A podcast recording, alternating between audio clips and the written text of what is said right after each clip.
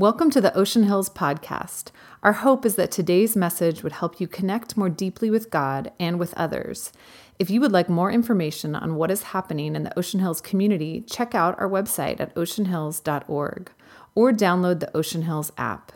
If you are encouraged by our ministry and would like to partner with us financially, you can give through your mobile device by texting Ocean Hills to 77977. We hope you enjoy this message. Time together.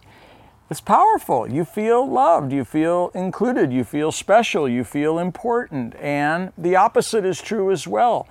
When you're not invited, you feel overlooked, you feel unimportant, you feel like, oh, I, I don't know if, if anybody cares about me. So, you know, the good news of the gospel is, is that the God of the Bible is the God who is an inviter.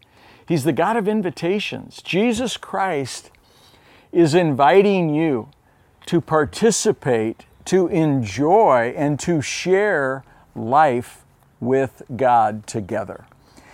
This morning I'm looking at John chapter 6 one of the great stories in scripture. It actually it's the story of the feeding of the 5000 and isn't it interesting that God in his sovereignty would see to it that this story is in all four gospels it's in Matthew, it's in Mark, it's in Luke, and it's in John. But here's an interesting tidbit there's a little nuance, there's a variable in the Gospel of John. John includes, unlike the other three Gospels, John includes the story of the little boy and his participation in the miracle. Now, before I read the story, what are miracles about? Why, why, why? And what is, what, what is the purpose of miracles? Maybe think of this it's an expression. Miracles are expressions of God's dream for our world. God dreams that there would be no sickness, no storms, no evil, no death. And so when Jesus comes to earth, his kingdom, his rule, his reign, when he performs a miracle, he's, he's helping us to see this is actually the way God intends life to be without suffering, right? Without sickness, without hunger. But miracles are also expressions of God's love, God's grace. And so when we see Him care for the hurting and the suffering and the sick, and when we see Him deliver the demon possessed, and we see Him feed the hungry, we're seeing a glimpse into the heart of God that He, he cares about people. He wants hurting people helped. He wants lost people found, people far from God to come home. So, the purpose of miracles are the expressions of God. I think there's another purpose of the miracles of Jesus. They are expressions of God's authority. They remind us that God has power to still a storm, to take a little boy's lunch and feed 5,000 men, and there's probably seven or 8,000 people there with women and children. That God has ultimate authority over nature, over suffering and illness and evil and death. And He conquered it on the cross to prove that He was all powerful when He rose from the dead. So, are you ready? Grab your Bibles, John chapter 6. Let's read the story beginning in verse 5. When Jesus looked up and saw a great crowd coming toward him, he said to Philip, Where shall we buy bread for all these people? What a question. Now look at verse 6. He asked this only to test him, for he already had in mind what he was going to do. Philip answered him, it would take more than a half a year's wages to buy enough bread for each one to have a bite. Another of his disciples, Andrew, Simon Peter's brother, spoke up. Well, here's a little boy with five small barley loaves and two small fish. But how far will they go among so many? Verse 10, Jesus said, Have the people sit down. There was plenty of grass in that place. They sat down. 5,000 men were there. And Jesus then took the loaves, he gave thanks, and distributed to those who were seated as much as they wanted. He did the same with the fish. When they had all had enough to eat, he said to his disciples, Gather the pieces that are left over, let nothing be wasted. So they gathered them and filled twelve baskets with the broken pieces of the five barley loaves left over by those who had eaten. Wow. So, what are we going to do with this story? I just am so anticipatory. I'm so excited. God really met me in this story in John 6 this week, really spoke to me before I'm speaking to you. He dealt with my heart. Uh, and, I, and I'm going to share about that today. Three reflections from this story. Number one, we must figure out what Jesus is doing and partner with him. We must, followers of Jesus, it's our responsibility if we're following Jesus to find out, to figure out where's God working? What does God want to do here on earth? And then we join Him, we partner with Him. That was one of the, I guess, the big idea out of that book, Experiencing God by Henry Blackaby. If you haven't read it, it's, it's really worth going back and grabbing a copy of that because it moves you to a place of really having your spiritual antenna up. Where is God working and moving? What does God want done on this earth? And how can I join Him and partner with Him?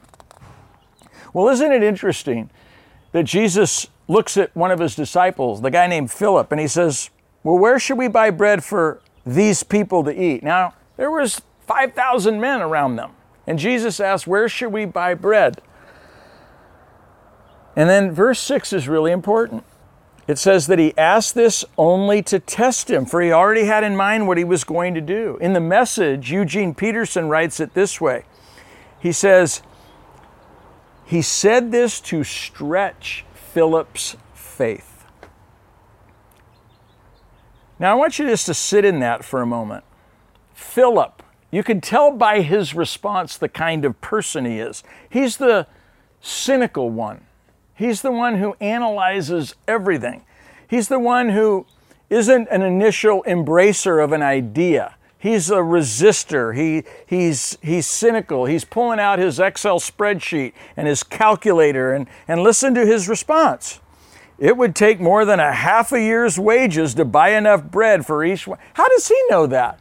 Because that's the way his mind works. Some people are just wired that way. You know who you are. Some of my close friends are that way. And they, they, you, you can't help yourself. You just kind of stumble over, you're, you're wired that way, and your mind is resistant. Your mind is cynical to new ideas, new initiatives. The possibility that God might be doing a new thing that's going to require you to stretch, to shift, to change. Some of us need our faith stretched. You know, he said this to stretch Philip's faith. I'm wondering if there's somebody watching right now, listening right now, God's testing you in this moment. He wants to do something amazing in you and through you, but you're stuck. You're stuck in cynicism, in that kind of closed mindset. It's all about the numbers, it's all about analytics. This is stupid, crazy, impossible, foolish. Look at the numbers, they don't lie. You've heard yourself say it. Verse 9 says that there was another disciple, his name was Andrew. He decides to chime in. He says, Well, here's a boy with five small barley loaves and two small fish. Stop, pause. What? There's 5,000 men around him, and he's going, Hey, we got a little lunch. Can we find? And I almost feel like you, you don't know the sentiment or, or, or the mood or the feeling, but I feel like maybe there's sarcasm in Andrew. Like, good luck. Hey, here's here's a guy with a little a little wee lad with five small barley loaves and two fish. Yeah, like this isn't going to happen, Jesus. Both of these disciples, sarcastic, cynical, resistant, naysayer, they're not on board. So what happens? There's no faith. There's no spiritual antenna tuned into what Jesus is doing. They're focused on the mountain instead of the mountain mover. And that's some of us today, right here in real time. Some of us get so focused on the challenge, the immensity of the problem, the giant in front of us. But we serve a giant slayer. We serve a God who moves mountains, and with God, nothing is impossible. And so Jesus says, Have the people sit down. What? Wait, did you not hear the two disciples? They're saying, This ain't gonna happen. Jesus says, Have the people sit down. What is God up to? What is Jesus up to in this moment, right? Don't miss it. Right now, I want you to sit down where you are and listen. We are invited to pay attention together to figure out where God is at work in our community, in our church, in our world. And together be willing to make sacrifices, be willing to take what He's given us, entrusted to us, and share it and live beyond ourselves to serve our community and, and, and, and, to give generously and to love well. So, the first point, the first reflection is I want to call you to prayer, daily prayer. God, where are you moving? Where are you working? Where do you want this church, Ocean Hills, to be in the next 10 years, 20 years? And how do you want me to be a part of it? How can I help provide for it? How can I help serve? How can I help invite? How can I help work with kids? How can I help give generously? Are you with me? God, where are you working? Who do you want to reach? How have you uniquely positioned this church to reach Santa Barbara? Second reflection is this a miracle of how or of who? Is this a miracle about how many people Jesus fed, or is this a miracle about who he used to participate in the miracle? I love that phrase, notice what you notice. You know what I noticed? Who Jesus is surrounded by, right? Who's in closest proximity to him? Leaders, 12 disciples, right? He could have used any of them but he chooses to use a little boy instead. A little boy, the one who is least likely, who would seem to all of us is unqualified. It's the one who probably feels most insignificant and inadequate. The ones so like you and me. Isn't that where we live? Like, God wants to use me and I'm going, I don't have what it takes. And you feel that. I know so many of you feel that, whether it be leading a small group, working with kids, contributing out of your God given resources. You're like, I, I, it's so small. I'm so small. I'm so young. I'm, what do we see here? Jesus chooses to use a little boy.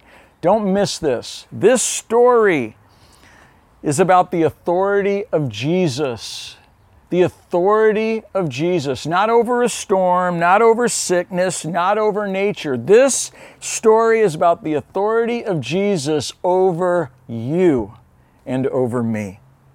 That's what this story is about. So, the question I want to ask you is Have you given him authority over your life? Are you standing under His authority and the authority of His Word?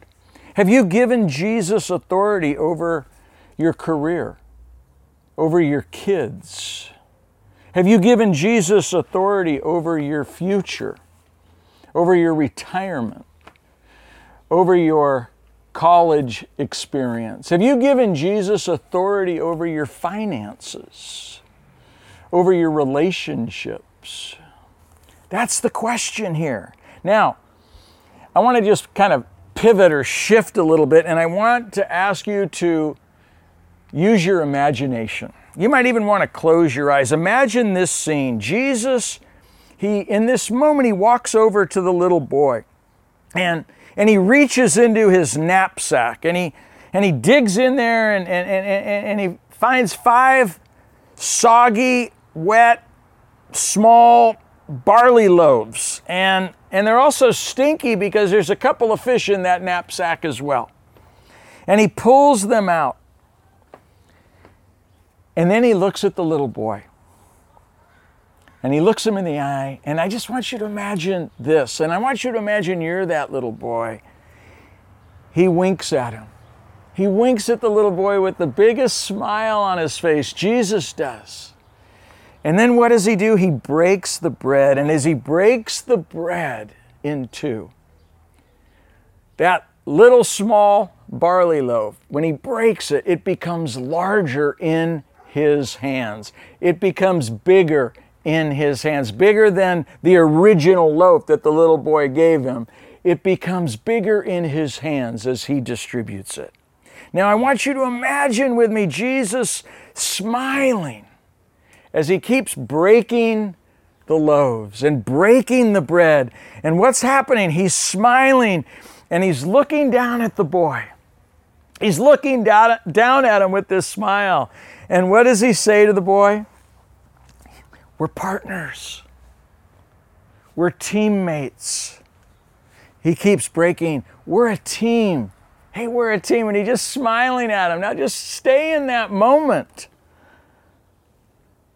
That is so powerful.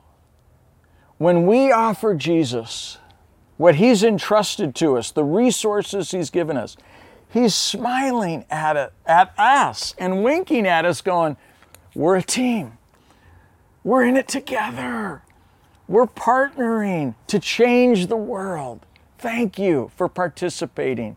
Thank you for, for being willing to trust me. Thank you. And he just keeps breaking the bread and distributing it. What we put in God's hands, what we surrender into God's hands, God can stretch. I want you to hear that. That's what he does with this little boy. Now, we don't even know what happens to the little boy. The Gospels, they don't tell us. Scripture doesn't tell us what happens to that boy. We don't know, but I know what happened to me. I know what happened in my life when I sacrificed and I surrendered my life to be God's partner and on God's team. The hardest decision of my life was to let go of control. The hardest decision of my life was to give up when I graduated from Cal State Hayward as a recreation major.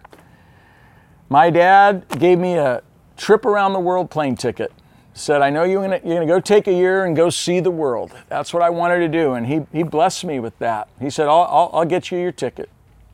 And then God intervened, and I was invited to go live and serve in the church in Mexico City. And I wrestled. And I'm like, nope. When I, when I was the, when, when I was invited to do this, no, I got my trip around the world. I'm not going to Mexico. And I wrestled and I wrestled and I was defensive and I was just like, I don't want to do it. I don't want to do it. And it was hard.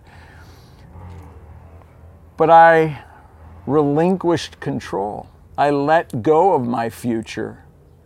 And I said, I'm willing, God.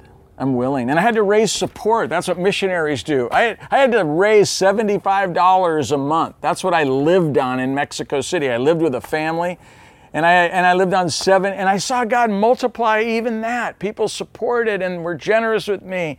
And, and then I saw God just move in a powerful way, unleashing His grace and truth through me to help bring salvation and transformation in the lives of young people and students and families in Mexico City. And you know, I met Natalie in Mexico City, my future wife. 38 years we've been married. I met her in Mexico City. The hardest decision I ever made was that decision. And it ended up being the best decision I ever made. Letting go of control, surrendering and saying, Jesus, You've given me this one life, I put it in your hands. My resources, my time, my future, everything in your hands. And, and he took it and he multiplied it. And I'll never forget, there was this old missionary, Bob and Sig Nelson, this couple. And Bob, I told him this story about giving up my trip around the world.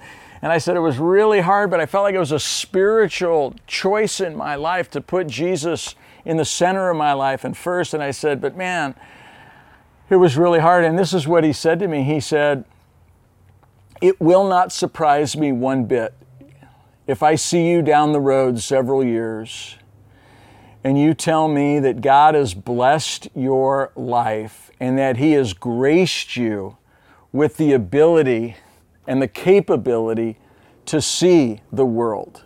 That's what he said. In fact, I wrote it in my notes. He said, I'll bet God will make a way for you to travel all over the world. That was 40 years ago. I sit here today. I've been in 60 different countries. God has blessed my life. And I, I actually reach back and I go, I believe that God honored that sacrifice, that decision. It didn't happen the next week, the next year. Sometimes God's smile, God's provision, God's blessing happens over time. But when we put God first, when we take what He's given to us and put it back in His hands, like this little boy in this story, and then we watch Him bless and multiply and reach more people and have a greater impact, it's so powerful to get to be part of a miracle. And I just know that this little boy in John chapter 6, I don't know, but I do know, he was never, ever the same after that moment. I just believe that in conversations with family and friends, when the name of Jesus, the person of Jesus came up, I can just hear him say, Oh, yeah, hey, I know him. Oh, yeah, we were partners. We're a team. Yeah, I, I got him on my speed dial, I got him in my cell phone. We're, we're, we're deeply connected still. He used me to touch others. I want you to know if you will sacrifice, if you will surrender to Jesus, He will use you to impact your world, your family, your community, your, your, your kids' school, your relationship, your world. What little you might have, God can stretch what you will surrender to Him. And I want you to know this too. I wrote this down that your faithfulness will inspire faith in others. Your sacrifice will inspire others to sacrifice, just like this little boy's surrender and sacrifice and offering. It's inspiring me. And guess what? God already has in mind what He's going to do to impact the world through you. Your job is to figure out what He's doing in your life and wants to do through your life, and then get aligned with it. Listen and then respond. And that leads to my third point Third reflection God will do the heavy lifting if you and I will do the humble responding. God will do the heavy lifting if you and I will do the humble responding. Verse 12 of John 6 When they had all had enough to eat, he said to his disciples, Go gather the pieces that are left over. Let nothing be wasted. So they gathered them and filled twelve baskets with pieces of the five barley loaves left over. Jesus told them what to do, and they did it. They responded. They said, Yes, go gather the broken pieces, the leftovers. I don't want to do that. That takes humility. What? I, you want me to go deal with the leftovers? You want me to go collect the broken piece? That's like the, yeah, Jesus says, yeah. I want you to get involved with the broken. I want you to get involved with the leftovers, those that feel left like a leftover in this world. There are people that need to be lifted up that are feeling like a leftover. There are people that are feeling like their life is broken into pieces. And Jesus is calling our church, Ocean Hills, to to do that humble work of responding to where He's inviting us to get involved. Go pick up the broken pieces, the leftovers. That takes humility. But that's where God's calling us. That's where God is working. The humble work of God the humble work of God in my life and in your life is God calling us to partner with Him to lift up those that feel left over. And that's why, I'll just say it, that's why we are living beyond ourselves as a church. That's why we run for clean water in the DR Congo. We run the marathons. We do the, the 6K walk for water. Why? Not for ourselves, because we're helping hurting people, suffering people, the broken pieces, the people that feel like leftovers in this world. And that's why we go and we read and we mentor kids at Franklin Elementary School. So let's keep doing that as the next school year starts. Let's enter the LA Marathon race. Let's go and volunteer at Franklin and read and mentor and tutor. And that's why this summer there's an opportunity. We're making lunches for underserved kids on the west side who are in this leadership program. Uh, that's put on by our partners at the Turner Foundation. You can get involved in, in lifting up those kids that feel like leftovers in this world, that are broken. This church is commissioned by Jesus to do that. And so I'm going to close, and I'm going to, I'm going to close with this thought. I believe in this sermon series, message series on invitations, that today Jesus Christ is inviting every one of us to become that little boy. He's inviting you to become that little boy in the story. So don't be the one who hears all the stories, who hears about how God's doing great things over there at that church, how God's doing great things through that person who sacrificed and stepped up. Don't be the person who hears the stories. Why not you let God write that story through you at such a time as this? at Ocean Hills. Why don't you be the one who steps up and sacrifices? You're invited to put what you have, just like the little boy did, put it in God's hands. Here, Jesus, take it. We're a team. Here, Jesus, take it. We're partners. Here, Jesus, take it. We're in it together. I'm with you, Lord. You can trust me. You've given me this lunch. I'm giving it back to you. And so I hope and I pray that you will trust God to write a bigger and better story in your legacy of doing something that will help change the world. And in the process, it will change you. Amen. Amen. And so I just want to be clear as uh, how do you give? When should I give? I have people saying, I thought you were going to ask us to give. We're going to, we are going to do a campaign. But if you are in a place in your life where you are positioned right now to write a check, to make a donation, there's, there's, you're, you're in a place where there's kind of a, uh, I got money that's accessible and I can do it. We are closing escrow now and we're going to be putting a down payment. The more we can put down now, the lower our monthly mortgage payment. Those of you that are thinking about, well, I don't know when to give, the time is right now. I am meeting with people and uh, I'm asking people. And if I haven't talked to you and you want to talk to me, call me. I'd love to come and talk to you. And uh, to have you sacrifice and surrender just like we are. I'm my wife and I just had a conversation this week. I said I can't talk about this if I'm not living it. That you and I as as as leaders, honey, of this church, we have to lead by example. And so we are sacrificing in a big way for us. And I hope that, that you will join us. And there's so many ways, and you'll hear about them later, of creative ways that you can make sacrifices to give. And I'll just go on record and say it. Over the next year, every wedding that I get, it's going to the building fund at Ocean Hills. And God, I don't know how He's going to provide, but I got a whole bunch of weddings coming up, and it all goes to the building fund. And He may give me more, I don't know. But I'm just saying, Lord, I'm trusting you. And I hope that you'll figure out a way to say, God, I'm trusting you. It might be you have an ADU, you might have a rental unit or a house you rent, and maybe you go, hey, I'm going to give that. Maybe it may, I don't know what it is, but we'll talk more about it. Let me pray. Father, right here, right now, take what I've said and breathe life into it and into our lives. I pray that it would bear fruit. I pray that right now you'd be stirring and nudging the Philips and the Andrews who are cynical and resistant and defensive and, and maybe in a place of, of just slowly adopting into this idea of, of helping Ocean Hills have a home. Lord, I pray that you'd put it in our hearts to make sacrifices to help our church family have a home and that uh, you will be glorified and that you will take what we give to you and you'll stretch it and you'll multiply it and you'll make it bigger in your hands. We believe that that's what you're the miracle worker, I'm not. And so we trust the miracle worker now in Jesus' name. Amen. God bless you. Thanks for listening. Before you re enter your day, we hope that you will take just a few moments to pause and respond to what God has put on your heart through this message. Thank you again for listening to the Ocean Hills podcast.